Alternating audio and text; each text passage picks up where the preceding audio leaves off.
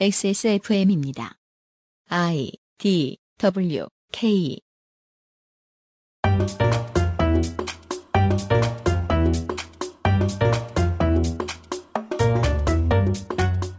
만나고 싶지 않은 사람을 만나고 딱히 원하는 것도 아닌데 몸을 써야 하는 일들. 우리 중 다수는 알바로부터 처음 경험합니다. 이번 주부터는 그런 일들을 만나보죠. 미스윤의 알바 기록실 2018년 12월에도 계속됩니다.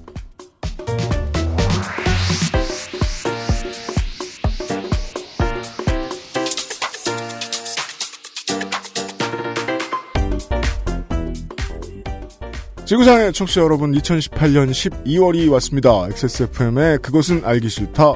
12월의 첫 번째 시간 주말 순서입니다. 295회예요. XSFM의 유승균 책임 프로듀서입니다. 윤세민 에디터. 네, 안녕하십니까. 같은 값이면 다 홍심화에서 같은 값을 맡고 있는 윤세민입니다. 그렇습니다.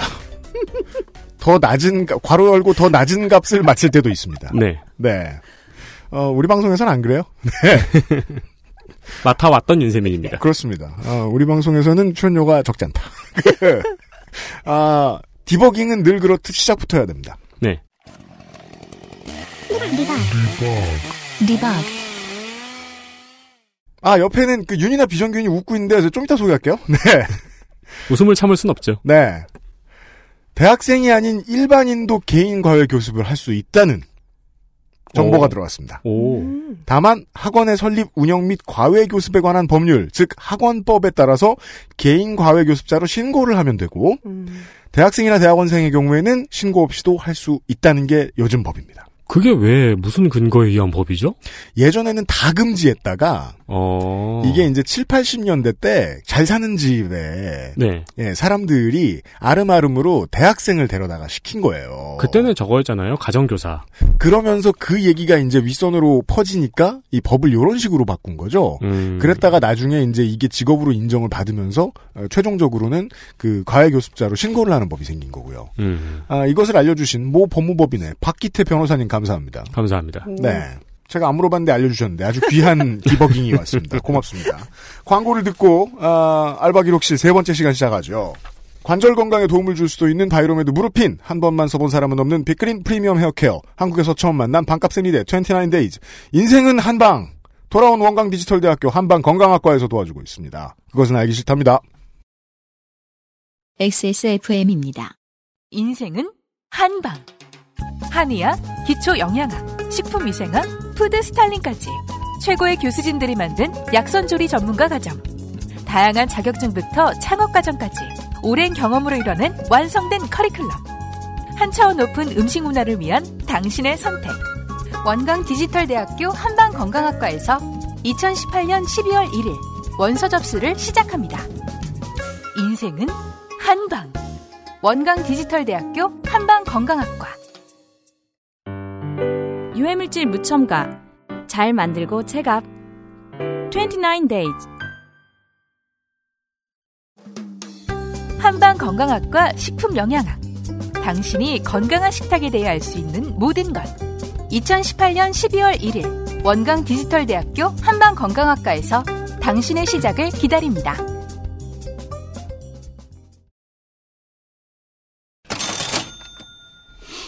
네. 인생은 한방. 네, 네. 원광 디지털 대학교 한방 건강학과가 돌아왔습니다. 그렇습니다. 입학 시즌이거든요. 네, 12월 1일 오늘이죠. 네, 오늘부터 1월 11일까지 원서 접수를 합니다. 네.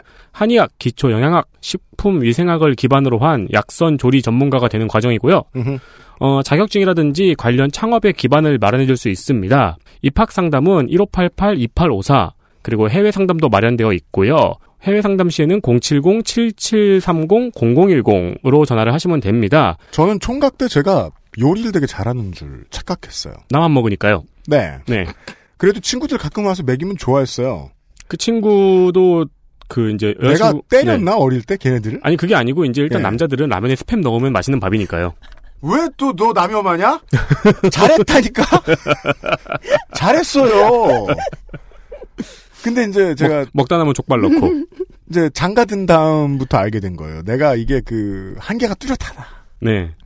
내가 노력할수록 가족과 친지들의 그림자가 짙어진다. 네. 표정에 안 되겠구나. 그- 그래서 이제 그 나이 들고 나서 만났던 많은 사람들 중에서는 요리에 관심을 가지게 된 사람은 결국 식품 영양과 언저리까지 갑니다. 특히 이제 그런 분들이 결혼을 하시고 나서 이유식까지 이제 넘어가면은 그렇게 음. 되죠. 제 친구 중에 둘이 맞벌이를 하게 될 줄 알고 결혼을 했다가 아, 신랑이 이제 구조조정을 당하는 바람에 이제 그 살림을 꾸준히 하게 된 네. 가사노동을 꾸준히 하게 된 경우가 있었어요. 이 친구가 그 요리를 너무 잘해서 자기 소질을 발견하게 돼서 네. 예 나중에 그 호텔 경영학과인가 어. 이런데 공부해서 새로 들어가가지고 요식업을 하게 된 거예요. 네. 요식업 회사 같은데 들어가서 일을 하게 된 거예요. 네. 어, 경력 단절을 효과적으로 끊어낸 사례죠. 음, 그렇죠. 이런 류의 신입생들이 상당히 있다는 얘기를 들었습니다. 네. 어, 이 한방건강학과는 음, 호텔 경영학과는 다르게 약선 조리 과정의 전문가가 되는 과정입니다. 좀더 어려운 걸 수도 있어요. 건강한 밥상이죠. 네네네. 여기 전화하시기 좀 부끄럽잖아요. 음, 네, 그 구글에 음, 원광디지털대학교 한방건강학과라고 검색을 하시면은 네, 그 교수님이 이제 소개하는 영상도 보실 수 있고요. 네, 강의하시는 영상도 볼 수 있어요. 네. 네, 근데 교수님이 좀 너무 마르셨어요. 아니요, 그 작년에 통화했던 우리 저 명 교수님은 아, 괜찮아요. 아, 네. 네, 그 근처에 그 저 맛있는 중국집 중국인이 하시는 음식점, 네. 네, 네, 네. 많이 드셔가지고 괜찮습니다, 그분. 네, 그렇습니다. 그 한번 검색해서 네. 예, 확인해 보시고요. 네. 아, 광고를 음, 앞으로 이명상 PD님이 써놓은 걸 읽지 말아야겠어요. 그쵸. 네. 주제만 달라 그래. 음, 그냥 제가 읽어야겠어요. 얘 거 읽는 거 힘들어. 어, 그리고 소화 잘 안 된 것 같아. 머릿속에서 엉켜서 노잼이에요. 네, 하지만 한방 건강학과. 건강학과는 네, 입학 모집을 합니다. 그렇습니다. 확인해 보시고요. 네. 네.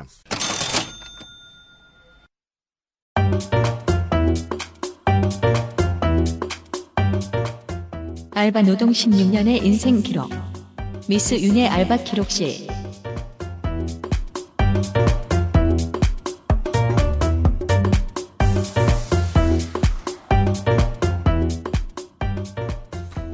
네, 단 두 주 만에. 예. 어, 갑자기 이 사람들이 또 작년 겨울하고 좀 비슷합니다. 네, 원성이 자자합니다. 그죠, 방송 오래 해라. 그죠. 짜증나. 뭐 시작했는데 그래. 잘했으니까요. 싫어. 오래 안 할 거야. 재밌으니까요. 네. 작년에 막남 치킨 먹은 얘기 보고 막 그랬는데요. 네. 어, 아, 아, 알바의 왕이시자. 아, 하남시의 수호자이시며. 투머치 토킹의 대공이신. 윤이나 비정규인이에요? 네, 안녕하세요. 윤이나입니다. 네. 아, 방송이 나간 뒤에는 지금 처음 출연하셨습니다. 네, 그렇습니다. 네. 상당히 많은 그 알실의 이 많은 출연자들이 두 번째 나올 때 저를 보고 똑같이 하는 말이 있어요. 평생 연락 안 듣는 사람들한테 연락이 왔다. 근데 진짜 신기한 게 제가 알바일지 책을 냈을 때 그게 2년 전인데 그때 되게 일간지 인터뷰를 많이 했거든요. 네. 그리고 요즘 누가 라디오도- 일간지 읽나. 아 진짜로 라디오도 지상파 많이 나왔었어요. 네. 그래가지고 지상파 그거 아시죠? 잠깐만 그렇죠. 이런 거 나왔었어요. 그 방송 얼마 많이 되는데요. 그 주에 막 여섯. 번 막 이런 식으로 방송되는데 그때도 연락 안 왔었거든요. 네. 네. 아, 근데 진짜 그때도 연락 안 오고 그때도 음. 그냥 뭐 그랬나 보다 이랬는데 이번에는 듣고 막 신나서 연락 온 사람들 되게 많고 네. 특별히 이제 하남시 친구들이 많이 기뻐해가지고 그렇게 생각하고 있습니다. 그, 스타필드 말고 우리도 있다. 그럼요. 네. 이 하남시장이 하남시장직이 범죄 때문에 재보선이 잦은 자리죠. 네. 그렇죠. 다음 하남시장으로 나올지도 모르겠다. 네. 미스윤의 알바 기록실 세 번째 시간입니다. 예. 이번 시간부터는 본격적으로 이 사람들을 만나고 예, 몸 쓰는 일들에 대한 이야기입니다. 네. 알바, 선글라스 판매원, 급여, 12 호주 달러 혹은 그 이상, 강도, 체력 4, 정신력 3, 추천 대상, 골드코스트에 있는 사람,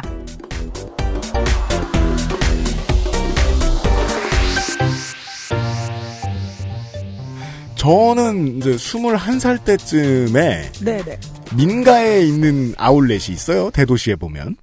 그 조그만 백화점인 척하고 있는 작은 아울렛들이 있습니다. 음. 천일 아울렛 같은 거 말씀하시는 거. 네, 땡땡 땡땡땡 1 아울렛 같은 그런 데 아, 말하는 거예요. 네네. 네, 그, 그 아울렛은 큰 데는 되게 커요. 맞아요, 백- 맞아요. 백화점 수준으로 있어요. 네. 네. 그런 데에서 그 1층에서 그 좌판을 열고 이제 이벤트 행사 판매원을 제가 해본 적이 있었어요. 네. 음. 그게 저의 판매직은 처음이자 마지막이었거든요. 아, 소질이 네. 별로 없었구나. 저는 아니요 되게 좋아했는데 응. 그 남학생한테는 흔히 주어지는 기회가 아닙니다. 그렇죠. 네, 어. 남학생 티오가 상당히 적어요. 맞아요. 저는 너무 신나가지고 그, 그 사장님도 되게 좋아하셨거든요. 음. 제 되게 여러 번 해본 솜씨다. 음. 근데 그 다음부터는 사실 그 어린 사람들이 다 비슷한 그런 게 있는데 어디 가서 얼굴 내밀고 하는 일 되게 좀 못하고 그러죠. 네. 예, 할 때는 하는데 할 때는 하는데 예, 해봐야지 하면 마음이 안 먹어져. 그래서 그냥 그 사람들 안 만나고 몸 쓰는 쪽으로 변경됐거든요. 그 다음부터는 뭐 얼음 옮기는 일 뭐 이런 거 있잖아요. 사람들 안 뭐 만나도 되는 일. 저기 창고에서 네. 박스나 옮기고 네. 네. 아, 저는 그래서 뭐 한 몇 주 해보고 말았는데, 아, 윤이나 비정규인의 경우는 달랐던 것 같습니다. 네. 대륙을 건너가서, 아, 호주로 가보겠습니다. 워킹 홀리데이죠. 네, 워킹홀 일명 아니죠. 그냥 워킹홀. 아, 그렇죠. 네. 아, 저는 약간 전설 전설 쪽의 기린 같은 거여 가지고. 네. 지금도 굉장히 많이 다들 떠나 계실 텐데요. 호주로 많이 가죠. 네, 호주 많이 가. 제일 많이 갈 거예요, 호주가. 네. 왜냐면 호주만 조건이 없어요.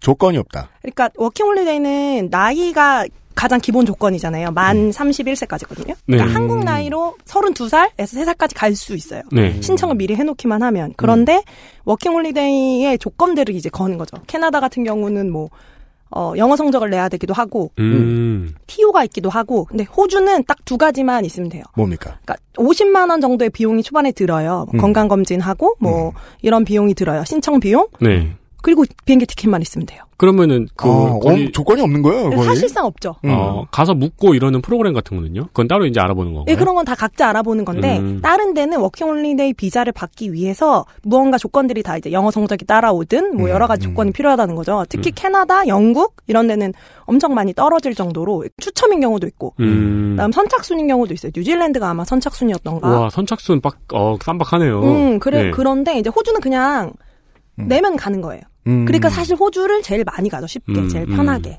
그, 국가가 그렇게, 그렇게 제도를 만들었을 때는 이유가 있게 마련인데, 음. 호주가 그렇게 문호를 넓게 개방해 놨다는 건 그 노동자들을 쓸 곳이 많다는 의미인 것 같아요. 그죠. 왜냐면 호주만 있는 또 비자 특징 중에 하나가 세컨드 비자라는 게 있어요. 그래서 음. 호주에서 아웃백 지역이라고 하죠. 네, 그렇죠. 그럼, 예, 엄청 어 사막과 농업이나 평원. 사막 뭐 네. 이런 이런 쪽으로 농업 발달되고 이 도시를 떠나서 가면 음. 거기서 88일인가 아마 날짜가 지금 정확히 기억이 안 나는데 음. 일정 이상 기간 동안 거기서 일을 하면 1년 더 비자를 주는 거예요. 아, 뭐 딱히 신청하고 이러지 않아도 그냥 그 이상 일을 했고 이 일을 했다는 걸 증명하면 오. 이만큼 시간 동안 내가 지금 어좀 좀 낙후된 지역 도시가 아닌 지역에 가서 일을 했다라는 거를 호주 측에 증명을 하는 거죠. 음. 그러니까 호주에서 주정부 입장에서 보기에는 노동력이 필요한 곳. 그렇죠. 그래서 했다. 공장, 음. 뭐 농장 네. 그런 데가 대부분이죠. 이제 음. 뭐 그런 지역으로 가가지고 일을 했다는 걸 증명을 하면 음. 1년 더 비자를 주는 거예요. 그러니까 호주는 지금 되게 노동력이 많이 필요한 거죠. 음. 그렇다면 이제 영어 시험을 안 봐도 된다면 음, 영어를 못하는 사람들이 갈 거예요. 영어를 그러니까 못해도 갈 수 있으니까 네. 한국인들은 가게 되면은 한국인들끼리 일을 하는 경우들도 되게 많죠. 음. 네. 어. 난뭐 이렇게 가기 전에 한다고 해 보겠죠. 근데 비정규인의 첫 번째 일은 그 호주 사람들 상대로 장사하는 거였단 말이에요. 근데 사실 저도 영어를 진짜 못했어요. 네. 이게 책을 읽어보시면 나올 텐데 이것도 사실 원래 처음에는 떨어졌어요. 갔는데 면접을 보러 갔는데 저희 사장님이 파키스탄 분이었거든요. 네, 네. 선글라스 판매 먼저 보러 갔는데. 네, 선, 그분이 선글라스만 판 것도 아니고 선글라스 판매도 이제 그 매장을 갖고 계시고 음. 거기서 방금 말했던 것 같이 그런 아울렛 네. 그런 쇼핑몰이 있고 음. 거기에 이제 있는 선글라스 매장이 있고 음. 그 다음에 또 휴대폰 수리 매장이 있어요. 네. 휴대폰 수리하는 그런 매장에서는 동양인을 되게 많이 쓰거든요. 음. 근데 그걸 둘 다 갖고 계셨던 거예요. 네. 그래서 한 번 선글라스 매장을 하러 면접을 갔죠. 음. 근데 영어를 진짜 인사 정도밖에 못하고 잘 못 알아듣고 이러니까 떨어진 거예요. 네. 음. 또두 번째로 면접을 보러 또 갔어요. 이번에는 아니, 그 떨어졌는데 다음 날 또 가요? 아니 핸드폰이라 그래서 다른 사람인 줄 알고 갔더니 서, 사장님이 또 앉아 있는 거야. 그렇죠. 그러니까 이제 동네 편의점 면접 가서 떨어진 다음에 그치. 옆에는 호프집 가는데 사장이 똑같은 거죠. 그럼. 바로 그 상황이었어요. 그래서 또 왔어요. 거긴 또 왜 가셨어요? 핸드폰 고칠 줄 아세요? 아 가면 가르쳐 준다고 하더라고요. 네. 그렇죠. 그렇구나. 아, 그게 사실 기술을 거기서 가르쳐 주는 거지. 내가 이제 있어서 가는 건 아닌 거죠. 알겠습니다. 그러니까 네. 핸드폰 뭐 그런 거 하는 거라, 그러니까 사실 그런 거 덮어주는 거거든요. 액정 유리 네, 를 네. 해주고 뭐 이런 거여가지고 갔더니 그 사장님인 거예요. 음. 근데 이 사장님이 신기하잖아요. 음. 방금 얘기한 것처럼 얘 뭐지? 이러면서 이제 면접 봤는데 또 영어를 또 못했지. 네. 그러니까 똑 떨어졌어요. 그 사실 나도 하고 싶은 말이죠. 넌 뭐지? 어, 여기 왜, 그랬을 거 아니에요. 왜, 왜 여기도 있지? 그래서 그러고 이제 서- 떨어졌는데 그 다음에 그 네. 선글라스 매장이 또 필요했던 거예요. 그 직원이 관둬서. 채용 음. 공고가 또 어, 올라온 또 거예요. 올라온 거예요. 근데 여기면 이번에 가면 사실 또 본다는 걸 이번엔 알잖아요. 음. 두 번째 몰랐지만. 음. 근데 세 번째는 어떤 생각을 했냐면 그때는 책을 쓰기 전이고 이제 알바 얘기 가지고 연재만 할 때였어요. 근데 음. 어차피 에피소드는 되겠다 싶었던 거예요. 제 생각에는. 음. 아, 여러 번 떨어져 보자. 어, 그러니까 뭐 책을 쓰겠다는 이유로. 책도 아니었고 근데 그때는 진짜 뭐 아 뭐 뭐라도 되겠지 약간 이런 마음으로 갔는데 사장님이 깜짝 놀란 거죠. 이런 애는 처음이다. 음. 지금까지 이러진 않았다. 아무리 반했어요, 또? 어 그래서 진짜로 저를 딱 보고 이름을 외운 거예요. 제 이름이 또 쉬우니까 네. 이나 음. 패스라고 합격했다고 출근하라고 한 거예요. 그렇게 선글라스 이제 세일즈를 하게 됐죠. 아니 근데 영어가 안 돼서 떨어졌는데 선글라스 세일즈로 바로 배정이 되는 거예요? 그러니까 그분이 이제 줄 수 있는 직업은 선글라스 세일즈하고 휴대폰 그거밖에 없었는데 네. 선글라스 세일즈 같은 경우는 사실 트레이닝 기간이 있어요. 트레이닝이 음. 있습니까? 예. 며칠이나 얼마나? 어, 보통 일주일이고 음. 좀 판매직에 잘 맞지 않고 좀 더 필요하다 싶으면 2주 정도도 음. 하는데 저는 판매는 잘 한 거예요. 영어랑 상관없이. 네. 그래서 되게 빠르게 트레이닝을 받고 음. 왜냐면 영어는 또 기본적으로 음. 특히 판매하시는 분들 다 알겠지만 딱 필요한 말만 하면 돼요. 그렇죠. 네. 아, 어휘가 한정돼 있습니다. 그렇죠. 그거를 최대한 잘하는 척하고 하면 돼요. 음. 막 이런 거죠. 처음에는 무조건 인사를 밝고 상냥하게 한다. 음. 그 다음에 선글라스 가격이 얼마인지 이제 말을 한다 이런 건데 음. 뭐 이를테면 인사가 항상 Hi, how are you 이렇게 인사를 해요. 네. 그러면은 전 그때는 음. 심지어 몰랐어요. How are you면 전 대답을 해야 되는 줄 안 거예요. 누가 저한테 Hi, how are you 하면 그럼 I'm fine and you라고 해야 그렇지 되니까요. 그런 걸 해야 네. 되는 줄 안 거예요. 근데 사실 안, 안 하는 게 낫잖아. 사실 그냥 아 I'm good, thank you 그냥 그 정도고 Hi 뭐 너는 음. 어때? 뭐 보통 Hi, how are you 하면 상대도 어 Hi, how are you 이런 게 그냥 일종의 안녕하세요, 안녕하세요인데 난 Hi, how are you를 하면 어 I'm fine 혹은 I'm good 네. 이걸 해야 되는 줄 알았었어요. 오늘은 네. 기분이 좋지 않습니다. 개가 아프다는 연락이 그쵸, 왔습니다. 그런 말을 다 전달해야 되는 줄 안 거예요. 근데 아니라는 걸 그때 거기서 배웠죠. 네. 그래서 이제 이제 인사해서 뭐 Hi, how are you 하면 은 이제 뭐 어, 선글라스 사러 왔을 거 아니에요. 음. 그러면 아 이거는 뭐 한 개는 30불인데 두 개 사면 50불 해줄 거야. 네. 둘러봐 정도의 말만 하면 되는 거예요. 사흘간 가르쳐 주는 게 그런 건가요? 아 그리고 뭐 그렇게 하고 그다음에 이제 뭐 그 뭐 세팅하는 거, 네. 뭐 매장 펴는 거, 관리하는 접는 거, 거. 접는 거, 뭐 그다음에 뭐 어떤 거를 팔면 뭐 좀 많이 남는다, 뭐 이런 것들을 그냥 배우는 거죠. 노하우 있으신 관리하는 분들은 거. 네그 저 비싼 물건 파는 법하고 그다음에 뭐 거울 두는 법 뭐 이런 거 저런 거다 알려주시잖아요. 맞아요. 네, 그- 그래서 이제 저는 돌아다니면서 브리즈번 전역을 돌아다니면서 음. 배운 거예요. 그게 근데- 매장이 브리즈번 전역에 있어요. 아홉 개의 매장. 아, 그, 그, 그, 매장을 다녀주셨어요?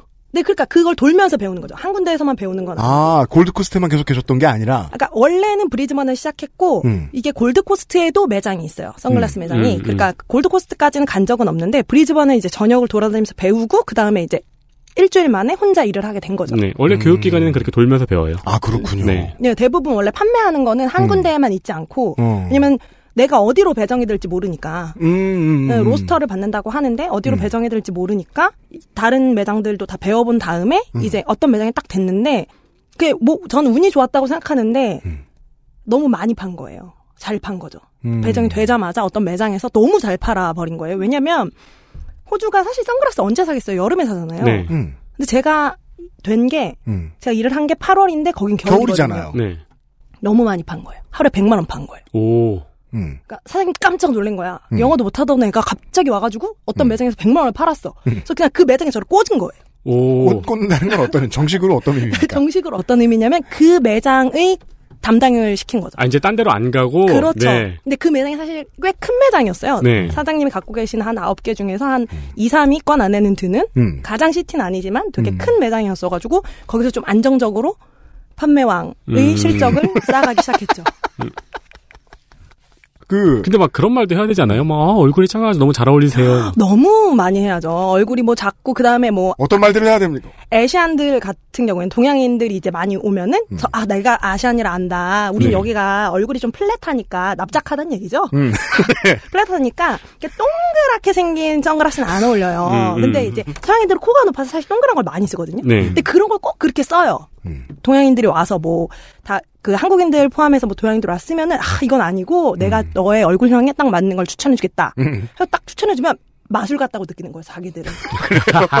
사실 아니거든요. 그러니까 아무것도 아니죠, 사실. 근데 되게 사소한 건데, 훌륭하다. 얘는 정말 전문가다. 음, 이건 음, 프로페셔널이다. 이렇게 생각을 하는 거죠. 그래서 하는 거예요. 음. 그러니까 그런 식으로 뭐 판매를 하고, 그 다음에 좀 진상들이 오는 경우에도, 뭐 음. 웃으면서 대처하고 하면서 이제 스킬을 키워갔죠. 판매하는. 호주에서 스킬을. 만나는 진상들은 어때요?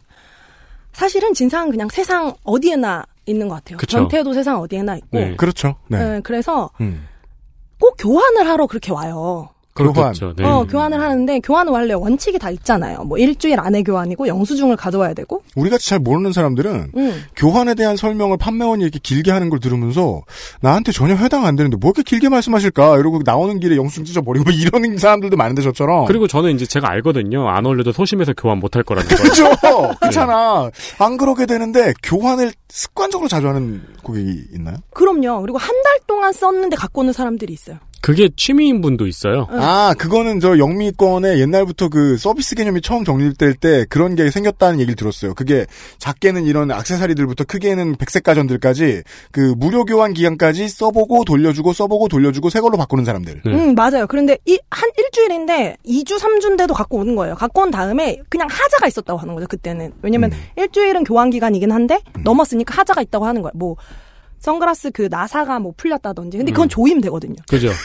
그건 저희가 조여줄 수도 있거든요. 네, 근데 그거- 이제 그거 저 저기 나사 같은 것도 있잖아요. 안경 쓰는 사람들. 네, 막 되게 네. 쬐끄만 네네네, 그거. 도라이버로 하는 게 있는데 네. 그런 그 정도의 기술만 갖고 있거든요. 그 음. 판매하는 사람들은. 근데 그건 아무 일도 아니니까 해주면 되는데 음. 마음에 안 드는 거죠, 사실은. 그리고 아니면은 더 이상 쓰기 싫거나 네. 음. 돈을 돌려받고 싶거나. 음. 그러면 이제 와가지고 막 화내는 거예요. 음. 근데 작은 동양애가 있으니까 여자애가 있으니까 화를 음. 내는 게 음. 굉장한 사실 위협이잖아요. 네.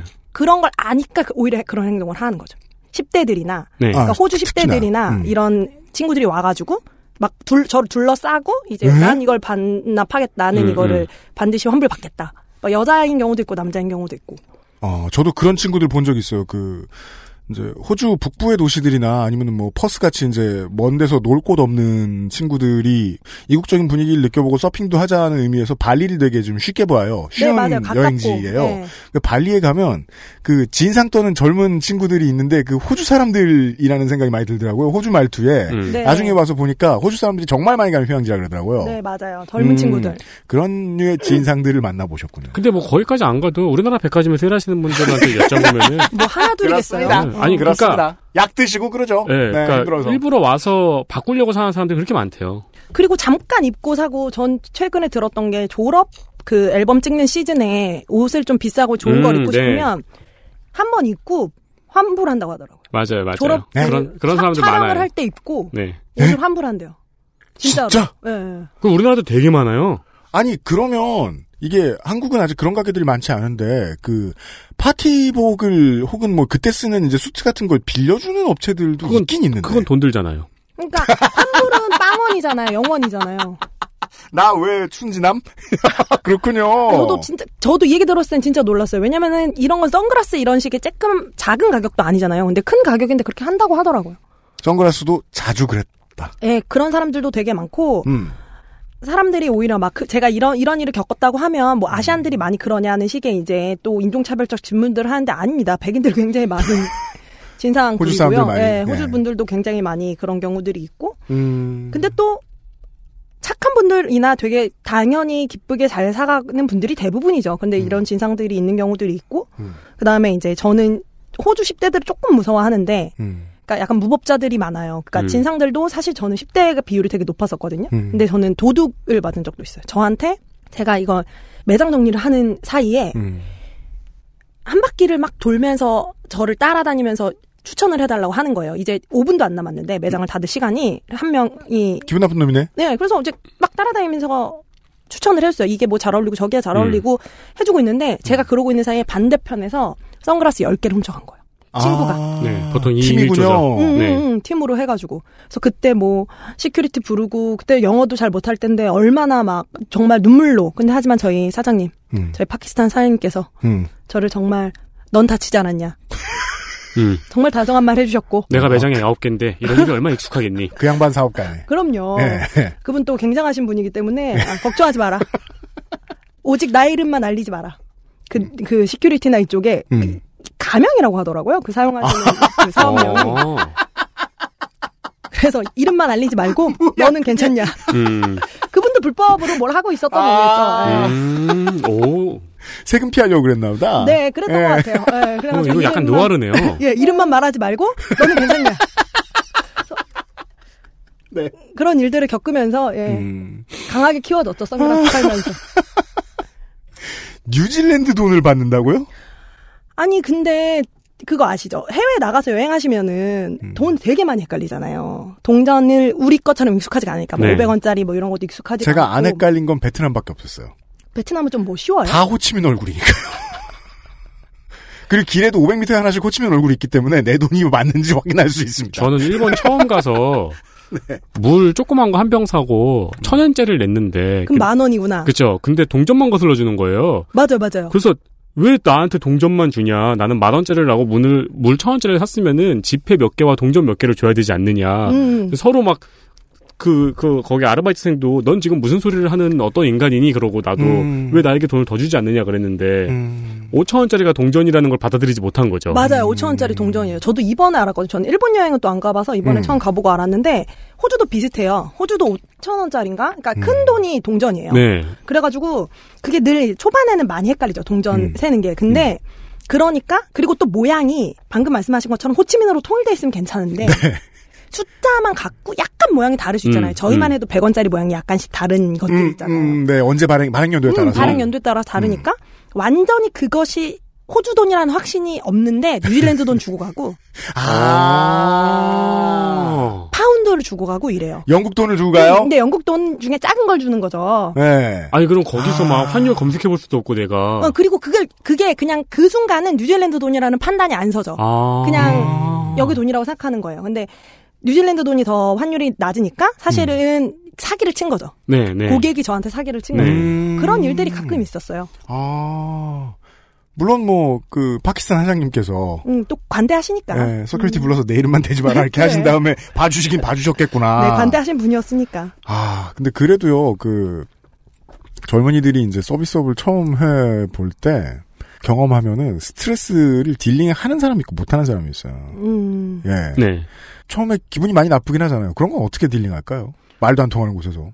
기분이 나쁜 것도 있고 이제 이것을 어떻게 처리하느냐가 결국 문제잖아요. 이를테면은 제 돈으로 막아야 되는지 음. 음. 어, 돈이 예를 들어 비었다라고 하면 제 돈으로 막아야 되는지 이런 것들이 문제인데 대체로 그냥 솔직하게 말을 한 다음 음. 제가 어떻게 하는 게 맞냐라고 하는 거 하는 식으로 진행해 왔던 것 같아요. 음. 어, 서비스업 할 때는 기본적으로 어찌 됐건 저를 고용한 사람이 있으니까 네. 그 고용한 사람한테 이 상황에 대해서 정확하고 솔직하게 말을 하고 사실 제가 되게 큰 일을 겪은 게 아예 일을 처음 시작하자마자 선글라스 그 호주 선글라스 협회 같은데? 그러니까 호주 그러니까 무슨 이런 일종의 보건복지부 같은 데죠. 네. 그러니까 이 선글라스가 뭐 어떤 건강 기준을 지키고 있는지 자외선 차단이 네, 네, 되는지. 그렇죠. 자외선 차단 기, 기준을 지키고 있는지 음. 뭐 이런 것들을 검사하러 온 적이 있었어요. 음, 실제로 네. 저한테 그 고버먼트 명함을 주고 갔어요. 오. 이 매장 쑥대밭으로 만들고. 와 진짜요? 네네. 그래서 이 일이 진짜 큰 일이고 저는 그냥 또 잘릴 거라고 생각했어요. 세, 그땐 영어 더, 더 못할 때 초반이니까. 그, 네. 뭐, 이거 UV 얼마 되냐 영어로 물어보면, 뭐, 음. 유, 유세윤? 막 이러고 어, 있으니까. 진짜로 무슨 소리인지 모르는 채로. 그 다음에 내가 이게 통과를 했다는 것을 어떻게 알겠어요. 그 서류 같은 게 없는데. 네.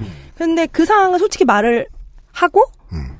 이제 government한테 이제 저, 근데 저는 어찌됐건 그래도 워킹홀리데이 비자로 왔기 때문에 그 신분이 확실하잖아요. 네. 저 여권이나 뭐 이런 신분이 확실해 저는 문제가 없는데 저는 그 순간 이제 사- 사장님, 사장님. 우리 사장님은 느와르인데, 우리 사장님은 본명이 아니라는데 네. 내가 지금 알, 알카포네, 알카포네랑 일하고 있는데, 그래서 사장님한테 물어본 거죠. 급하게. 또 사장님 그 와중에 한국인 직원이 많아서 카카오톡을 썼어요. 카카오톡으로 막 물어봤어요. 사장님한테. 바로 일자가 없어지면서. 그랬더니 사장님이 다 괜찮고 모른다고 하라고.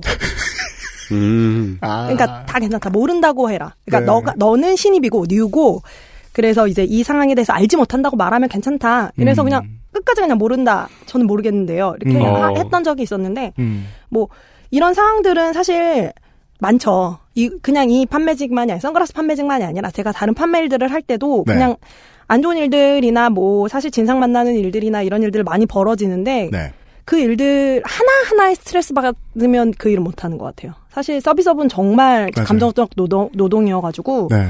하나하나 스트레스 받으면 그 일 자체를 하기가 너무 어려워지니까. 사실 이건 윤이나 비정규인의 약간 passive skill 같기도 하고요. 음. 네. 누구나 가질 수 있는 skill이 아니기도 하고. 네. 왜냐면 이제 그 요즘 액세스 운영 활성화되고 있으니까 이제 그 스폰서들하고 대화를 해보면 어 나도 도매할 수 있었으면 도매했지 손님 상대 안 한다고 말하는 게 대부분이에요. 맞아요, 맞아요. 음, 직접 네. 만나는 일 너무 어려운 것 같아요. 네. 네 소비자 직접 만나는 건 무슨 터질 확률이 높은 그 저 지뢰지대에서 탐지하고 다니는 뭐 10개 하나가 무조건 터지는데 그걸 탐지하고 다니는 그런 느낌이랄까? 그러니까 사업하시는 분들은 많이 그 생각하시는 건데 B2B 하시는 분들은 B2B 돈 안 되고 B2C 하고 싶어 하시고 음. B2C 하시는 분들은 사람 상대하는 거 너무 이렇게 힘들다고 돈 버느니 진짜 B, 힘들어요. 예, B2B 네. 하겠다고 하시고 서로 부러워해요. 네, 맞아요. 몇 달이나 어느, 어느, 어느 정도 기간이나 이 일은 한 3개월 정도 했던 것 같아요. 제가. 진짜 오래 하셨는데요?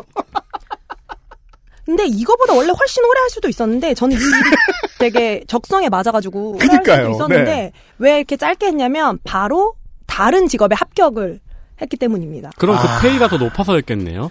왜냐면 제가 지금부터 설명드릴 직업은 제가 제 인생에서 돈을 제일 많이 벌었던 시기이기 때문에 오. 지금까지도 무려 5년이 흐른 지금까지도 제가 이때 번 소득 이상을 번 적이 없어요. 아 진짜요?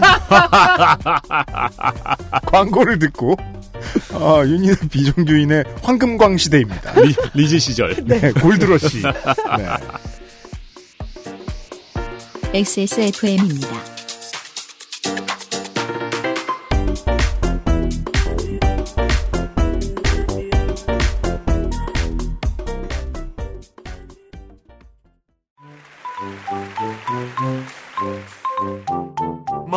머리, 어깨, 무릎. 안 괜찮으시죠? 관절 건강에 도움을 줄 수도 있는 무르핀이라면 그 노래와 춤 끝까지 할 수 있게 도움을 드릴 수 있어요. 관절 건강엔 무르핀이니까요. 유해물질 무첨가. 잘 만들고 체갑. 29 days. 잊지 마세요. 두피 역시 피부란 사실. 엑세스몰에서 만나는 빅그린 헤어케어 시스템.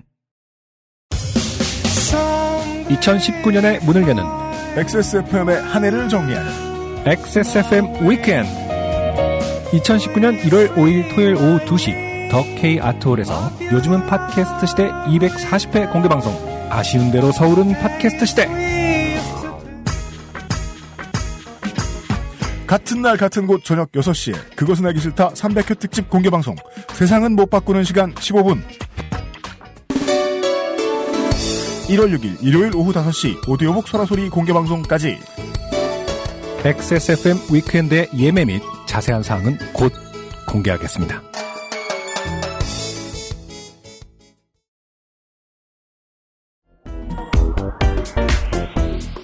알바, 닭 가공 공장, 급여, 20일 호주 달러의 비정규직 추가 수당, 강도, 체력 5, 정신력 4, 추천 대상, 체력에 자신이 있는데 브리즈번에 있는 사람.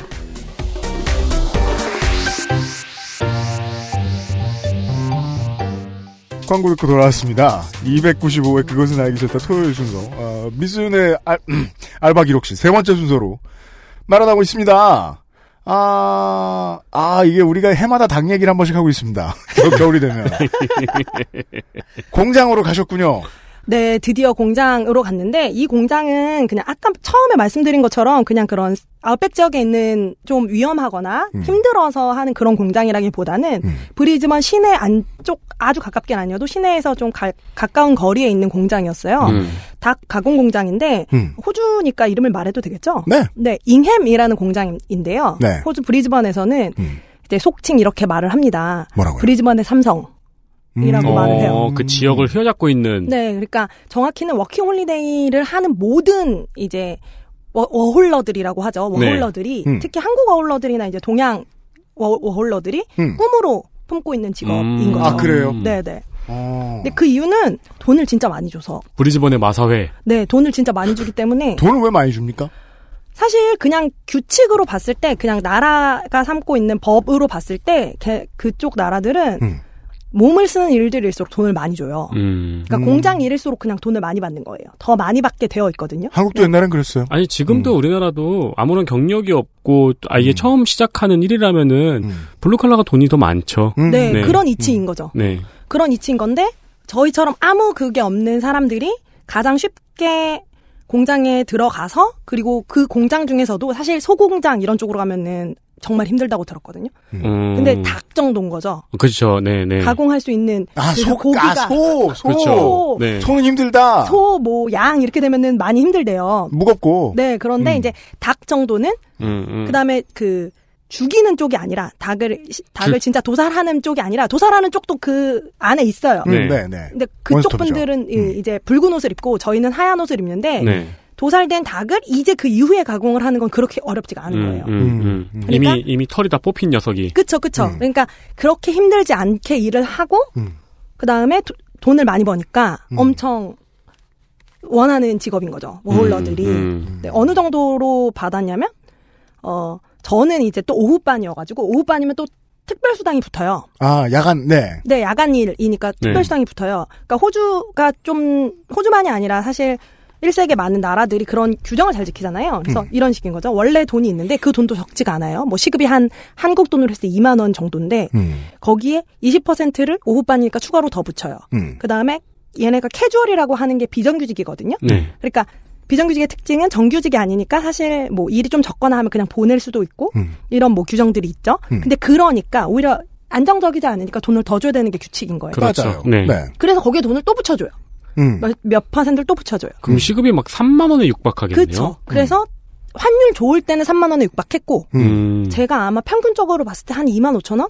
음. 와, 그러면 하루에 10시간이라면은 25만에서 30만 원 정도. 근데 10시간은 일은 안 하죠. 왜냐면 얘네는 10시간은 일을 안 시키죠. 음. 아, 네. 왜냐면 이제 규정이 법이 지켜져 있을 있는 것이고. 예, 네. 그러니까 네. 법으로 했을 때 8시간이고 그리고 음. 방금 말씀하신 대로 10시간 시킬 때는 오버페이를 주거든요. 네. 1.5배를 줘요. 와. 음. 그런 식으로 돈을 받으니까 사실 초반에는 한 주에 8, 90만 원 음. 벌었고 주에 주예요. 네. 음. 이게 다 한국에도 있는 법인데. 음. 네, 그럼요. 근데 그걸 다 안 지키니까. 네, 그럼요. 네. 그래서 8, 90만 원 벌었고 막판 돼서 6개월 일을 해- 하게 법률로 되어 있어요. 음. 6개월을 다 채웠는데 음. 막판 두세 달은 맥시멈 해서 110만 원 이렇게 벌었죠. 주에. 와. 그러면은 뭐 한 450만 원, 네. 막 500, 그 환율 좋으면 500만 원까지도.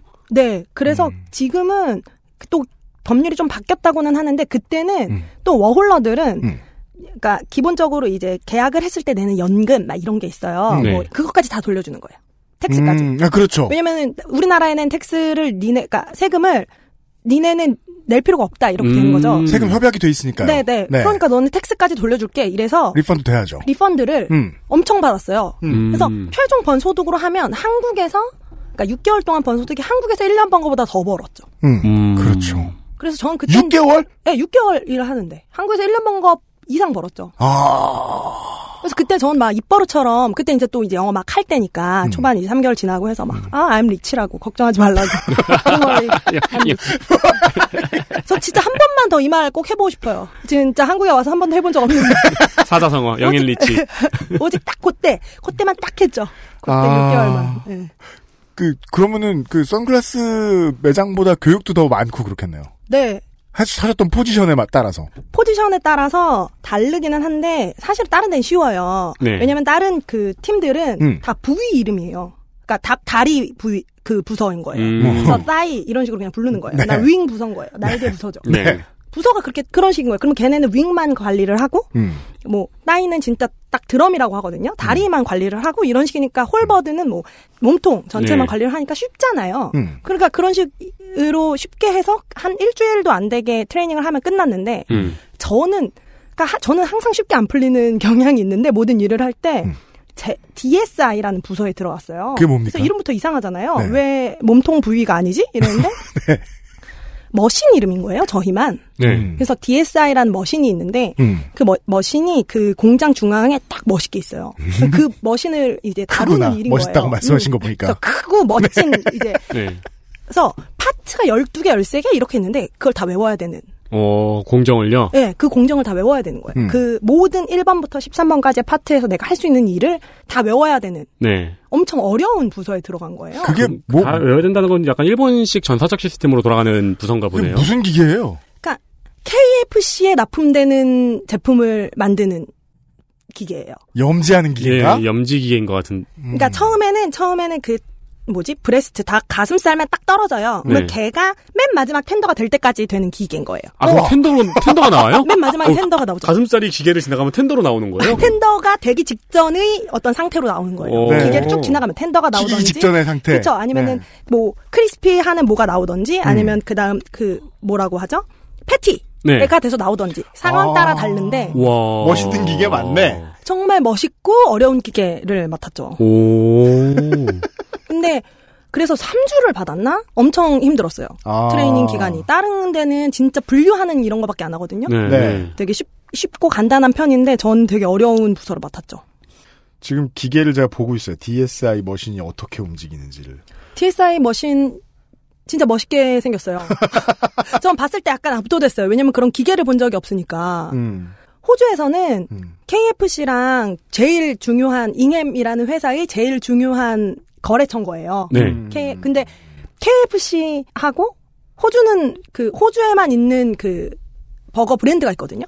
그 지금 브랜드 이름 갑자기 생각이 안 나는데 음. 그 브랜드에 납품을 하는 패티, 그다음 텐더, 음. 뭐 크리스피 하는 것들 그런 것들을 나간 거죠. 와, 그 머신은 이렇게 들어가면은 이렇게 그 끝에 전자레인지나 튀김기만 했으면 그냥 음식이 돼서 나오겠네요. 그러지는 않고 어디까지 가냐면 그러니까 모양이 딱 나온 다음에 그 다음에 또 마리네이트 한다고 걔네들을 각각 다른 양념에 양념하는 파트가 따로 있어요. 아, 네. 거기까지를 자- 그 전까지. 관장하는 부서예요. 음. 그 양념까지를. 음. 상당히 중요한.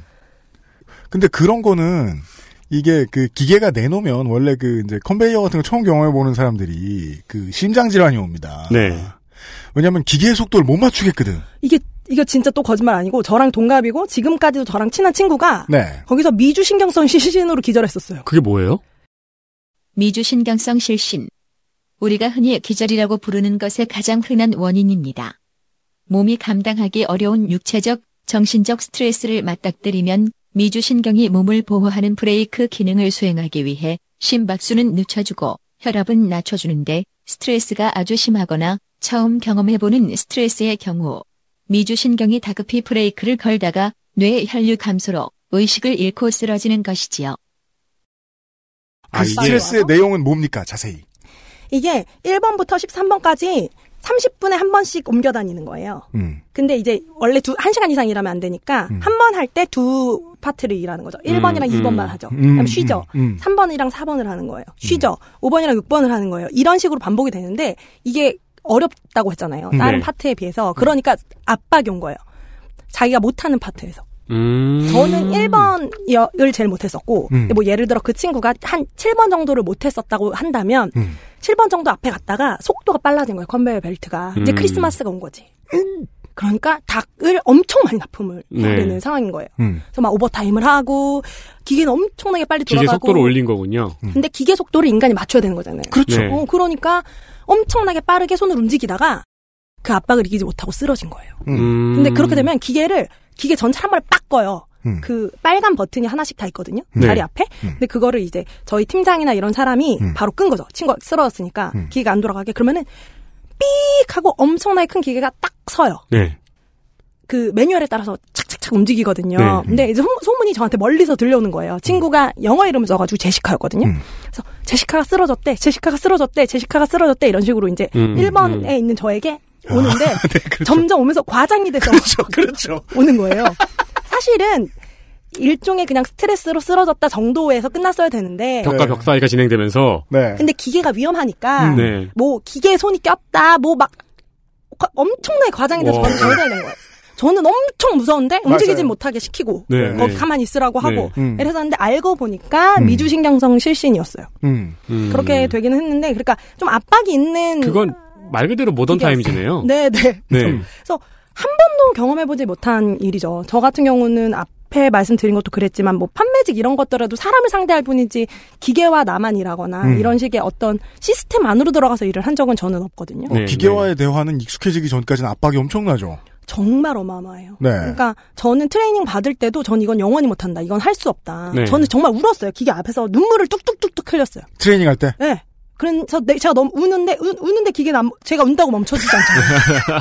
아, 그거 중요하죠. 그거 아주 중요하죠. 기계는 계속 돌아가는 거예요. 아, 그 컨베이어 벨트 속도 맞추는 건 진짜 엄청난 스트레스죠. 진짜 어마어마하게 스트레스를 받아서 막 우니까 그때 가, 저의 그 트레이너가 음. 홍콩 분이었는데 키키라는 이름의 여성이었는데 그 친구가 저한테 don't panic 패닉하지만 않으면 음, 된다. 음, 그 음. 말을 해준 게 저는 지금도 안 잊혀지고 음, 나름 또 이제 인생의 중요한 예, 말로 삼고 살아가고 있습니다. 맞아요. 뭐 세상이 뭐 바쁘게 돌아가고 정신 없고 이래도 음. 그 순간 이제 패닉하지는 말자. 음. 그걸 좀 배운 시간이었어요. 근데 그때는 음. 뭐 패닉이죠. 막 눈물 뚝뚝 흘리고 막 근데 뚝뚝 흘리는 와중에도 또 책임감이 있어서 아 이 눈물이 닭에 떨어지면 안 된다. 그렇죠, 그렇죠. 닭을 더럽힐 수는 없다. 막 울면서 너무 소중한 닭이니까 KFC까지 가야 되니까. 네. 근데 그럼 그거는 KFC에서 이 제조 방법이 내려오면 거기에 맞게 대처할 수 있는 기계잖아요. 네 맞아요. 그래서 크리스마스에 특별 뭐 패티를 자기들이 내고 신제품이 싶잖아요. 나올 거 아니에요. 그거 어떻게 대처합니까? 그게 진짜 어려운데 그러면 이제 교육을 한 번 더 받아요. 네. 그래서 크리스마스 시즌 한 번 더 교육을 받았어요. 특별 패티를 위한 교육을 받은 아, 거예요. 근데 네. 보통 중간까지는 비슷하고 음. 뒤쪽만 음. 약간 다르거든요. 약간 양념만 다른 느낌. 그쵸. 양념 전에 뭐 예를 들어 막판에 뭐 잘리는 모양이 조금 바뀐다든지 음. 예를 들어 500g으로 딱 자르거든요. 기계가 네. 닭가슴살을 음. 그런 모양만 조금 바뀌는 거예요. 그다음에 음. 마지막 양념이 바뀌는데 제가 들은 거는 이 대처가 막 많이 어렵지는 않은데 이걸 이제 한 번에 많이 한 다음 음. 양념이 비밀이라고 하더라고요. 양념이 이 내부에서도 모른대요. 이 닭 공장도 모른대요. 그게 그 KFC의 그 오리지널 양념 아닌가요? 왜냐면 OEM 업체한테 가르쳐줘 버리면 OEM 업체가 독립하기 때문에. 그렇죠, 그렇죠. 네. 그래서 저희는 이제 그 양념을 막 양념하면서도 이걸 뭐 잉엠은 모른대 막 이러면서 이제 양념하는 거죠. 그게 그 커넬 샌더스 대령이 발명한 그 양념 아닌가요?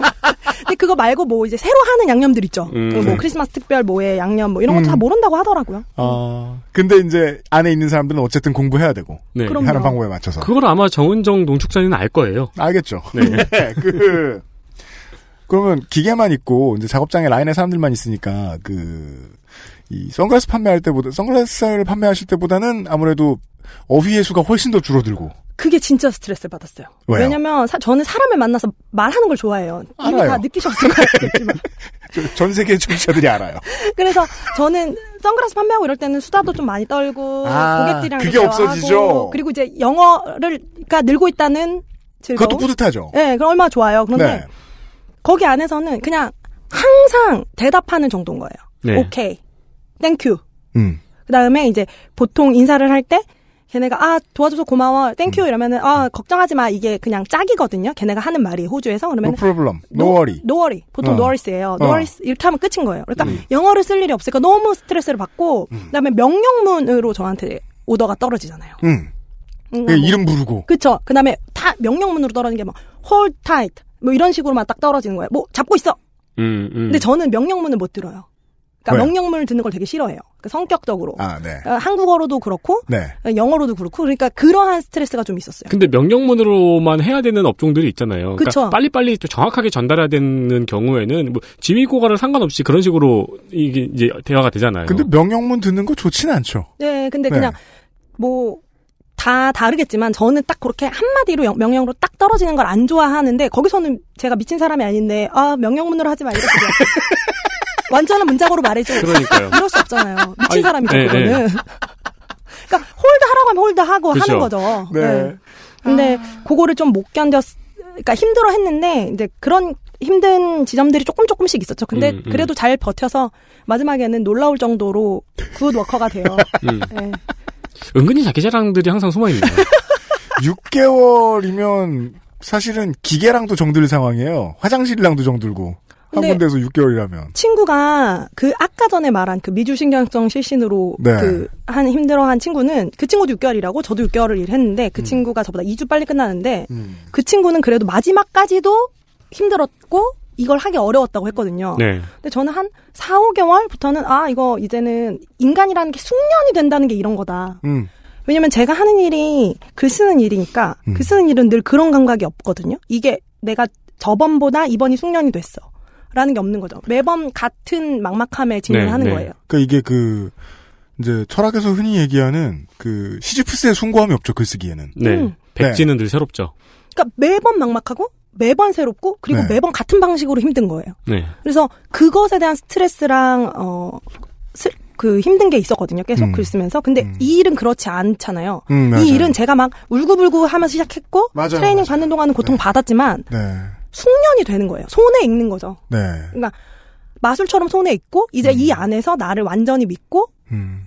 이 사람이 일을 잘한다고 판단하고 착착착 이제 일을 하는 과정들을 그냥 눈으로 보고 바로 알고 음. 그래서 숙련이 된다는 감각을 느낀 게 진짜 신기했어요. 평소에 망상하는 거 좋아하는 사람들이 반복적인 일을 시키면은 처음엔 힘들어하다 나중엔 되게 좋아요. 왜냐면은 난 이거 하면서 계속 망상하고 있으면 되거든요. 음, 딴 생각을 할 수도 있고. 네. 네, 맞아요. 망상이랑 같이 할 수 있고. 네, 네. 그게 그, 이제 우리가 TV에서 보는 그, 저, 생활의 달인의 숨겨진 메시지라고 저는 생각하거든요. 음. 그러니까 시스템과 혼연일체가 되는 순간이 오는데, 네. 예. 그거를 평론해주는 평론가는 없어요. 왜냐면 평론가 그게 뭔지 몰라. 음, 그쵸. 평론가 경험이 없어서 그게 뭔지 몰라. 음. 그냥 뭐 힘든 일 하는 사람들 칭찬해주고 앉았네. 이 정도로 비, 비, 빈정대고 말지. 그렇죠. 음. 네. 예.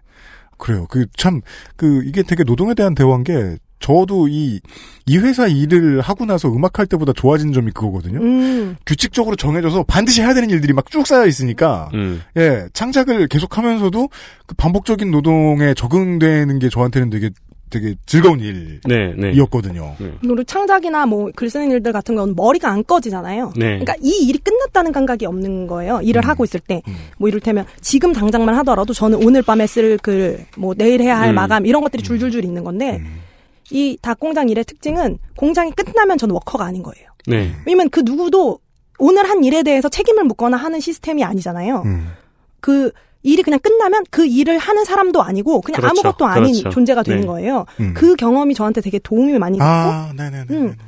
그러니까 이 일이 끝나고 나면 이 그러니까 워커인 거는 오직 공장 안에서만 일하는 것. 음. 음. 그리고 그러고 나면 이제 저는 그냥 무엇인가 일이나 다른 일들에 신경을 쓰지 않아도 되는 사람으로 지- 남을 수 있다는 거죠. 이런 일이라면 정말이지 신경 닦으면 되니까. 음.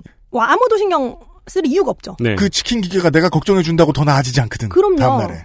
그다음 예. 뭐 다음날 속도 이런 것까지 제가 신경 쓸 게 아니잖아요. 네. 그러니까 저는 그냥 딱 끝나고 나면은 뭐 예를 들어 주말 같은 경우는 정말로 아무것도 신경 안 쓰고 골드코스트 가서 놀고 음. 뭐 친구들이랑 놀고 이렇게 지낼 수 있는 거예요. 근데 음. 글 쓰는 일을 하는 동안은 그거 그런 경험을 할 수가 없는 거예요. 친구들이랑 놀고 있어도 머릿속 한쪽은 계속 계속 불이 켜진 채로 음. 아 나는 이걸 써야 되고 지금 써야 할 뭐가 남았고 음. 전 지금만 해도 뭐 당장 내일이 써야 할 마감, 써야 할 책 이런 생각들이 그냥 머릿속에 켜져 있는 상태거든요. 음. 네. 근데 그게 딱 꺼지는 경험 음. 그런 걸 배웠죠. 네. 생산직이 사람한테 어떤 긍정적인 영향을 끼치는지에 대한 얘기를 방송에서 할 일이 거의 없었어요. 음. 네. 예, 예, 예. 어, 사람 만나는 일 하나하고 이 기계 만나는 일 하나를 얘기를 들었습니다. 네. 이대로 이 목돈 싸들고 그 바르셀로나로 가신 거예요? 네, 돌아와가지고 네. 이 목돈을 그대로 싸들고 갔으면 좋았을 텐데 네. 돌아와서 심하게 한 번 아팠어요. 아. 제 생각에는 육체 노동을 안 하던 사람이 골병이 좀 뒤늦게 터지는 데가 있죠. 예, 10개월 이상 이제 육체 노동만 해서 그런 건지 와서 음. 허리가 좀 심하게 아파서 음. 거기다가 약간 큰 돈을 쓰고 아. 아, 거기다 큰 돈이 들어갈 정도로 편창하셨어요? 네. 어. 그래서 지금도 안타깝죠. 그 돈을 쓰지 않았다면 좋았을 텐데 근데 나아야 하니까요. 음. 그죠, 그죠. 인간이라는 네, 것이. 네. 네. 아, 그래서 이제 부상 치료를 하시고 네, 부상 치료 한 다음 그 다음에 참전. 네, 그다음에 바르셀로나로 갔습니다. 음. 그때 만났을 때 들었을 때는 바르셀로나에 되게 오래 계셨던데 네, 그 45일? 체제비가 다 남은 거 아니에요? 다 남고 친구 같은 경우는 저랑 이제 비슷하게 벌고 비슷한 정도의 저축을 한 친구는 유럽을 한 두 달 돌았어요. 근데 오. 그 정도 돈이 다 남아요. 돌아다니는 관광만 한 게 아니라 네. 그 비싼 경기를 보셨잖아요. 네, 저는 경기 보고 뭐 숙박하고 이런 거에 아무 문제 없을 정도로 돈이 남았고 음. 친구는 쇼핑을 엄청나게 했거든요. 근데 그 네. 돈이 다 남았죠. 그러니까 사실은 저희 같은 경우는 뭐 다 썼지만 음. 이제 20대 친구들이나 이제 그런 친구들은 돈을 한번 제대로 벌고 오면 음. 기본적으로 서울에서 이제 뭐 3천 이렇게 들고 시작할 수 있는 거예요. 돈. 그렇죠, 그렇죠. 네. 음, 음, 음. 그래서- 아. 특히 남자 20대 남자들 같은 경우는 호주에서 돈을 딱 각오를 하고 내가 뭐 네. 3천을 벌겠다, 5천을 벌겠다 이런 식으로 하는 경우들이 많더라고요. 음. 그래서 그 돈을 가지고 시작을 하고 그 돈을 갖고 어, 새롭게 이제 음. 일을 하면 음. 덜 조금 쪼들리는 상황에서 일을 시작할 수가 있으니까. 아, 그건 20대 친구들한테 되게 유혹적인 메시지네요. 가서 6개월이나 뭐 7개월이나 8개월 딱 해가지고 예를 들어 4천을 네가 딱 모을 수 있어. 그럼 유럽 가서 천만 원 딱 쓰고 남은 들도 들고 한국 와. 딱 이러는 되게 유혹적이네요. 그런 친구들이 좀 있었던 것 같아요. 많이 봤었었고 음. 그렇게 일을 하려고 하는 친구들 많이 봤었었고 그리고 그러니까 한국 남자분들은 음. 거기서 이제 네, 그런 예- 말을 많이 하더라고요. 한국에서는 자기가 가지고 있는 뭐 배경들, 특히 음. 학벌이라든지 음. 뭐 스펙들이라든지 아, 네, 이런 맞아요. 것들에 대해서 너무 많이 되죠. 억압이 있고 네. 시작하기가 어려운데 음. 거기서는 무언가 좀 제로에서 시작했는데 내가 젊은 몸을 가지고 있으니까 젊은 음. 육체를 가지고 있으니까 음. 뭐 육체 노동을 하든 다른 어떤 식으로 일들을 하든 좀 다양한 기회가 얻어지는 것 같다. 음. 음, 그런 말들을 많이 했고, 어, 제가 제일 같이 호주에서 지냈던 제일 친한 친구의 이제 남자친구만 해도, 음. 어, 한국에서 주방 일을 했었는데, 그, 네. 셰프인 거예요. 요리사여서 한국에서 꽤 큰 대기업에서 일을 했었는데, 음. 거기, 여기서는 너무 시- 힘든 거예요, 일을. 막 12시간씩 해야 되고, 음. 14시간씩 해야 되고, 음. 셰프들은 그런 식으로 일을 풀로 많이 하더라고요. 오픈부터 마감까지 하니까요. 예.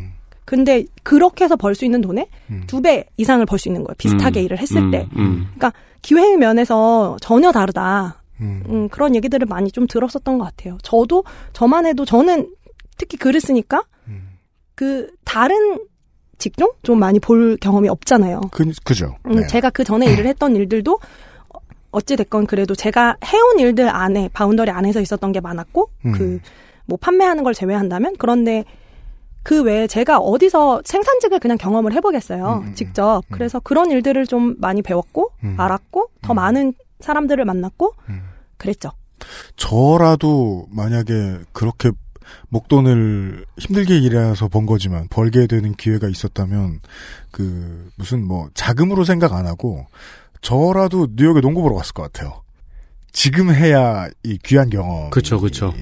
예, 저는 진짜 아, 빨 그때만 해도 뭐 지금은 아니지만 메시도 그렇고 제가 좋아하는 축구 선수들이 막 은퇴를 하던 시점이에요. 그러니까 그 얘기를 하려고 그런 거예요. 응. 나중에 보자고 하기엔 로스터도 바뀌고 음. 기록도 바뀐다고 맞아요, 후보가 맞아요. 돼 있을지 어떻게 알며 음, 음, 음. 저 프리메라 리가야. 프리메라 리가에서 쫓겨나서 MLS 갔을지 어떻게 알아? 한국에서는 불가능하다고 생각한 것, 그러니까 목돈도 불가능하다고 생각했고, 음. 이 나가던 시점에는, 네. 나가던 시점이 제가 서른 하나 이때였을 텐데, 서른 음. 서른 하나 이때 목돈을 모으는 것도 불가능한데, 그 다음에 여기서 좀 아- 내가 시간을 내서 무엇인가를 하기도 불가능하다면, 음. 무엇인가를 조금 그때 당시의 기분이 약간 reset을 해보고 싶다라는 네. 기분이었던 것 같아요. 네. 그러니까 working holiday로 갈 때는 서른 서른 하나 하면은 한국에선 사실 궁지에 몰려 있는 사람들이잖아요. 맞아요, 많죠. 네. 그런 네. 경우가 그- 많죠. 정체를 정체를 알지 모를 압박에 시달려 있는 음. 사람들이잖아요. 네.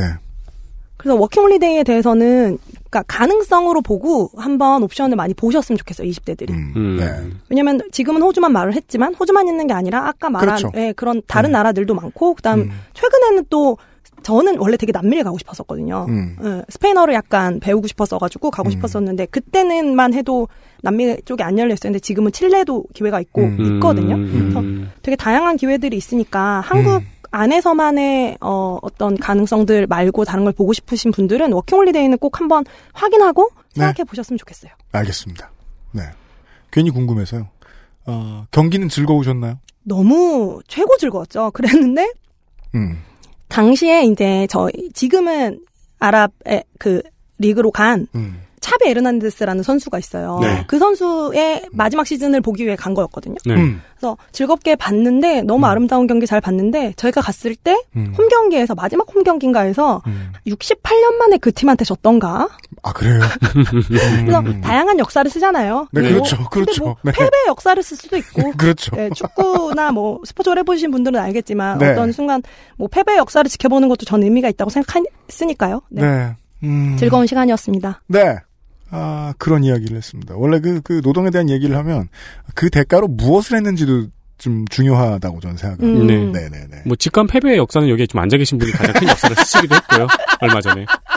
얼마 전에 네. 지금 겨우 까먹었는데? 와, 공이 날아가는데 저는 와 유피디님 보고 계시겠네. 그렇죠. 그 공 밑에 제가 있었죠. 네. 네. 나의 알바 기록실 자기의 알바 이야기를 해주신 분의 사연 하나 소개해드리면서 어, 간단하게만 소개해드리면서 오늘 시간 마무리하겠습니다. 캘리포니아 얼바인에 계신 땡땡 우 씨께서요.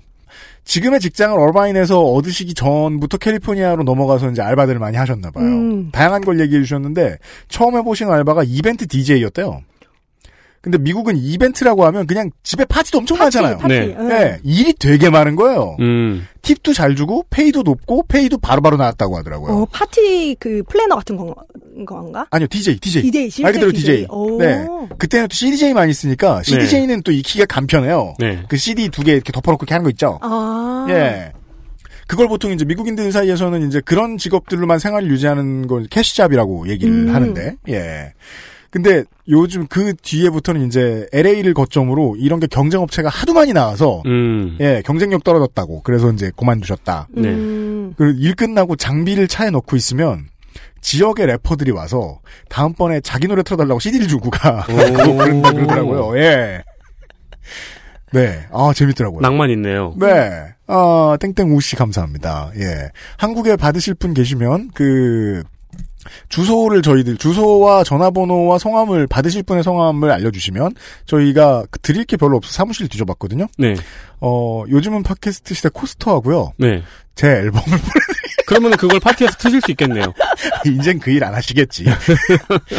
죄송합니다, 청취자 여러분. 드릴 게 너무 없어. 내, 내, 내 앨범 주고 있다. 아니 거기서 만난 래퍼랑 다를 게 뭐가 있어요? 그렇죠. 좀 틀어주십시오. 아, 그러려고 보낸 게 아닌데 선물이 그거밖에 없었어. 하나밖에 없는 고로상을 드릴 수는 없잖아. 너무 소중해요 고로상은. 네. 저 알바했던 거 기억나는 게 있다면은 뭐요? IT 업계에서 일을 했어요. 근데 음. 제가 그때 휴학 중에 알바를 구하는데 제가 휴학 중이었는데 월급이 150만 원이었어요. 네. 그것도 이제 음. 3.3%를 뗐죠. 음. 가는데 이제 컨텐츠 내부에 있는 텍스트를 이제 검수하고 윤문하고 음. 교정 교열을 하는 일이었어요. 음. 근데 이제 뭐 이런 일을 하는구나 들었는데 이게 엄청 빡센데 다 놀고 있어요 직원들이. 왜 그래요? 그 저한테 주는 일도 막 오전만 하면 오후에는 저도 막 되게 놀고, 음. 예, 막 엑셀의 신기능 막 테스트해보고, 음. 어, 왜 이렇게 다들 놀지? 다들 놀지 하면서 되게 이 일은 완전 꿀이다. 난 이렇게 놀고 150만 원을 받아가는구나 하고 첫 달부터 150만 원을 받았어요. 음. 근데 갑자기 사장 생전 안 보이던 사장이 그 되게 촌스러운 골프웨어를 입고 오더니 음, 진행상 가져와 보라는 거예요. 그래서 그 사장이 갔어요. 음. 비상이 걸린 거예요. 음. 왜냐면은 이게 만약에 있었으니까. 이게 만약에 3월까지 이만큼이 끝나야 되는데 50%는 돼 있던 게 지금 10% 정도밖에 안 돼 있으니까 음. 작업할 분량은 남아 있고 그래가지고 전부 전 직원이 한 8명인가가 음. 회의실에 소집이 된 거예요. 음. 큰일 났다 우리 지금 음. 난리 났다. 음. 니네가 놀고 있었으면서 음. 알바인 저는 어리둥절하게 이렇게 앉아 음. 있었죠. 음. 근데 이제 이제부터 우리는 TF 팀이다. 음. 근데 무슨 TF 팀이 전 직원이 TF 팀이에요. 음. TF 팀이다. 그 음. 이제부터 우리들은 최선을 다해서 이걸 해결해야 된다 그래가지고 그때부터 야근. 회사 사무실 앞에 있는 목욕탕 전기권 끊어주고 아침 8시부터 밤 11시까지 컴퓨터 앞에 앉아가지고 음.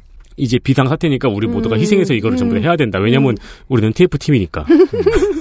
한 달 정도를 그렇게 진짜 하루에 뭐 16시간, 20시간씩 일을 하고 다 같이 막 전후에 쌓이고 음. 막 그렇게 일을 하다가 어느 날 이전엔 꿀이었는데 지금은 150만원짜리 일이 아니다라는 생각이 슬슬 들 무렵 음. 팀장이 부르더라고요, 저를. 세민아, 네가 지금 알바로 있잖니? 그럼 같이 고생을 열심히 했잖아. 음. 그러니까 우리가 너를 정직원으로 뽑으려고 해. 어, 그래요? 음. 어, 그래서 우리가 너를 인턴으로 6개월 쓸 거야. 그리고 인턴 기간 동안 월급은 100만 원이야. 근데 이미 같이 한 2개월 정도 그 거의 막 동고동락. 합숙을 했는데 인턴 6개월을 쓰는 이유는 무엇이며 음. 예. 그 인턴 6개월 동안 월급이 100만 원이면 내가 그거를 왜 하겠니? 음. 그니까요. 이 팀장 녀석아 그래가지고 어, 주신 기회는 감사하겠지만 저는 학교로 돌아가겠습니다. 이러고 돌아갔었죠. 네. 다음 주에 아, 좀 더 많은 에, 한국으로 돌아와서 어, 사람 만나고 몸쓰는 일들에 대한 얘기들을 나눠보겠습니다. 어, 윤인하 비정규 이번 주에도 수고 많으셨습니다. 네, 감사합니다. XSFM입니다.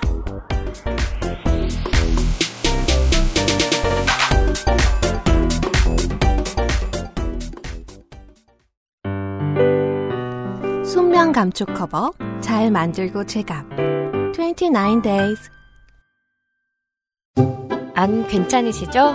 관절 건강에 도움을 드릴 수 있어요. 관절 건강엔 무르핀이니까요. 3디올 흡수 울트라 슬림 잘 만들고 제갑 29 days big green 같이 쓰면 더 좋아요. 투쓰리 트리트먼트 투쓰리 헤어팩 아스트랄 뉴스 기록실 뉴스 아카이브 그 인류학자이자 철학자 아, 레비스트로스를 아시나요? 에디터는 이름은 많이 들어본 것 같아요. 리바이스 만든 그 사람 말고요. 아, 백인만 사람 취급하던 서구 세계의 미개함을 깨우쳐준 인물입니다. 상대주의의 아버지 어, 클로드 레비스트로스가 살아있었다면 이번 주에 110살이에요. 하지만 그는 이 100살이던 2009년에 가셨습니다. 음. 네. 이번 주의 아, 뉴스 아카이브입니다. 네, 11월 말과 12월 첫째 주에는 뭔가 우리나라에 굵직굵직한 갈림길이 많습니다. 먼저 1954년을 살펴보겠습니다. 네. 11월 29일 당시의 대통령은 딱 한 번 중임을 할 수 있었습니다. 어, 그러나 이미 한 번 땡깡을 부리고 발췌견을 통해서 두 번의 임기를 지낸 이승만은 아직 대통령 자리에서 내려오고 싶지 않았습니다. 그래서 자유당에서는 개헌을 준비합니다. 54년 5월 미니언 선거에서는 아예 개헌에 찬성한다는 서명을 받고 공천을 줬습니다. 그렇습니다. 그리고 11월 27일에 개헌안을 국회에서 투표를 했는데 음. 찬성 135표, 반대 60표, 기권 7표가 나왔습니다. 제적 인원은 203명. 개헌을 하려면은 이 중에서 3분의 2가 찬성을 해야 됐거든요. 음. 근데 203명의 3분의 2는 153.33명입니다. 그러니까 개헌에는 0.33명이 모자르죠. 그래서 당시 사회자가 부결을 선포했습니다. 그러나 이틀 후 자유당에서는 대한수학회 회장하고 서울대 교수를 데리고 와서 0.33명은 4.4.5입 하면은 135명이라며 어, 11월 29일 본회의에서 개헌을 가결시켜 버립니다. 그리고 신이 난 이승만이 서명을 했죠. 맞습니다. 이게 바로 4.4.5입 개헌 사건입니다. 네. 이런 일이 있었습니다. 저희 세대만 해도 그냥 어른들이 445입, 445입 하길래 그냥 반올림 얘기하는 거라고 생각했는데 이런 역사의 트라우마가 있었던 것이지요. 이 사건이 이제 역사적으로 가장 그러니까 역사적으로 중요한 분기가 되었던 것은 정치사로 이야기를 할 것 같으면 김영삼이라는 정치인을 민주 세력이 얻게 되는 계기가 됩니다. 아, 원래 김영삼이 그 자유당으로 데뷔했다는 건 모르는 분들이 많아요. 예, YS는 자유당에서 처음에 공천을 받아서 25살에 초선 의원이 됐었고, 어, 이걸 반발했기 때문에 민주당으로 갔고, 네. 이후에 이제 민주당 구파의 거목이 되지요. 그랬고요. 그 예나 지금이나 이런 이제 나쁜 짓 여당이 하고 싶으면 모든 교수님들이 다 바보는 아닙니다만 끌려 나와주는 교수님들이 있습니다. 네. 네. 아, 그리고 1980년으로 넘어가 보겠습니다. 방금 대통령이 된 전두환이 전국의 언론사주와 방송사 사장을 보안사로 불러서 억지로 포기각서를 받습니다. 그리고 11개의 신문사와 27개의 방송사 등 총 44개의 언론 매체를 통폐합시켜버립니다. 통신사들을 통폐합시켜버리고 나온 게 연합통신, 지금의 연합뉴스를 만들었습니다. 신문들도 대거 흡수통합되면서 없어졌는데 국민들 입장에서 가장 크게 다가온 거는 TBC라는 TV 채널 하나가 갑자기 없어지는 사건이죠. 당시에 TBC가 정부에 다소 비판적인 채널이었다고 합니다. 어, 그리고 MBC는 지분의 65%를 KBS에 강제로 뺏기게 됩니다. TBC는 돌이켜 와서 이제 사료들을 찾아보고 기억을 해보면 손석희 사장 채, 그 시대 이후의 JTBC와 닮은 점들이 있습니다. 아, 이병철의 사돈이 만든 가지고 있던 회사입니다. 동양방송은. 아, 근데 이병철 하면은 이제 군사 정권을 통해서 가장 큰 수혜를 본 기업주인데도 불구하고 언론사의 논조는 많이 건드리지를 않았어요. 네. 그래서 언론사나 미디어는 미디어대로 사랑을 받았습니다. 그랬다가 이제 언론 통폐합하고 그리고 이제 뭐 보수의 3대장이 되기까지 조금 이제 다른 얘기가 있는데 90년대와 2000년대는 아무튼 7, 80년대의 JTBC의 위치는 TBC의 위치는 JTBC가 처음 개국했을 때가 아니라 그 이후의 JTBC와 좀 닮은 면이 없진 않습니다. 그 예전에 무릎팍도사에 허참 씨가 나와서 이 얘기를 한 기억이 나는데 그 허참 씨는 그 이 TBC의 고별 방송인 그 채널이 없어지니까요. 음. TBC 가족 여러분 안녕히 계십시오의 진행을 맡았습니다. 네 여기서 이은하 씨가 울었다고 이 방송에서 네. 3개월 동안 방송 경지를 받았다고 하죠. 음흠. 네 언론 통폐합은 되게 기쁜 일인데 그 출연자가 우- 왜 우냐고. 네. 네, 그래서 방송 정지를 받았다고 합니다. 이 TBC가 31년이 지나고 JTBC로 부활합니다. 그렇습니다. 28년 전의 일입니다. 그리고 7년이 지난 1987년 11월 29일 칼기 폭발 사고가 일어납니다. 네티즌님 방송에서 언급이 된 바 있습니다. 하치야 마유미, 김현희 씨에 대한 이야기를 했었죠. 음. 어, 그리고 13대 대선에서 노태우가 당선됩니다. 이게 뭐 지금의 그 여, 야당 그 한국당 정치인들이 이 시절에도 정치했던 사람은 이제 없거든요. 기껏해야 뭐 그때 뭐 저저 대학생 그 비서관 정도 하던 사람들은 더러 있을 수는 있겠습니다만은 예 있어 있다면 아 이때 봤던 그 이득에 대한 기억을 안 가지고 있을 수가 없습니다. 그렇죠. 예, 예, 예, 예. 국민들은 더 많이 기억하고 있고요. 네. 어, 그리고 시간이 흘러서 2002년 11월 20일에 미군 장갑차로 인한 여중생의 압사 사건 무죄 판결이 납니다. 그리고 11월 26일 악마라는 네티즌의 제안으로 촛불 집회가 시작되고 29일에는 광화문에 만 명이 모입니다. 일반적으로 우리가 기억하고 있는 집행부 없는 자발적인 촛불 집회의 시작이었죠. 그 제가 방송 들었을 때 옛날에 물뚱님이 음. 캐텔이 유료화되면서 이에 반대하는 촛불 집회, 소규모 촛불 집회가 있었다는 말씀을 하신 적이 있는데 그 기억이 나서 한번 찾아봤거든요. 음. 근데 이거는 92년이더라고요. 음흠. 네. 그래도 우리가 아는 촛불 집회의 시초라고 볼 수 있는 대중적인 촛불 집회는 2002년에 있었던 이 집회로 보는 것이 맞을 것 같습니다. 네, 저도 그렇게 기억하고 있습니다. 여기까지 2018년 11월 마지막 주 뉴스 아카이브 얘기였어요. 원래 원래라는 게 어디서 세상에 그 아, 그것은 알기 싫다는 공개 방송을 잘 안 합니다. 네. 방송의 특성도 있고 네. 준비하기도 많이 애매하고 그 패널들도 시간 맞추기도 쉽지 않고 해서 예. 근데 지금 근 2년 2년 만일 거예요, 아마. 그렇죠. 네, 어, 2년 만에 공개 방송을 다시 합니다. 예, 맞추기 정말 정말 어려웠고 어, 많은 분들 와주셨으면 좋겠습니다. 그 XSFM의 다른 방송들 같은 경우에는 어, 윤소라 성우는 이제 곧 자신이 브랜드시기 때문에 네. 소라소리 공개 방송이 아니더라도 윤소라 성우의 낭독회는 많아요. 네, 많죠. 네, 네, 트위터를 팔로우하고 있다면 알 수 있죠. 네. 제가 이제 그 플레이오프에서 그 골을 보고 이제 눈물을 흘리며 돌아간 뒤 며칠 안 돼서 그 같은 곳에서 낭독 한번 하셨었어요. 아, 네, 네. 인천 문학구장 지하에 있더라고 그 아트홀이. 예. 그리고 그 요즘 팟캐스트 시대에는 성격도 성격이라 아, 전국 순회를 종종 하는데 그렇죠. 그 알실은 공방하기 어렵습니다. 청취자 여러분들 만나뵙기가 쉽지가 않습니다. 사실 그 알실은 그리고 지금도 매주 이제 유피님이 기획을 항상 하시는 방송인데 공개 방송할 때마다 또 기획하신다고 고생을 네. 많이 하시죠. 근데 그 기획을 잘하면 어, 많이 와주셔야 예, 보람이 있죠. 저희들이 채워본 적 없는 너무 큰 데가 우- 하는 실수로 잡혔거든요. 예. 그러니까 도와달라 이런 게 아니라 예, 큰 걱정하지 마시고 예, 피켓팅 뭐 이런 걱정하지 마시고 티켓팅 일정은 추후에 금방 공지하도록 하겠습니다. 저희들은 이 공개 방송 준비하면서 예, 다음 주 방송도 잘 준비해서 돌아오도록 하겠습니다. 윤세민 에디터와 유승균 PD였습니다. 그것은 알기 싫다. 295회 문을 닫습니다. 들어줘서 감사합니다. 안녕히 계십시오. 안녕히 계십시오. XSFM입니다. I D W K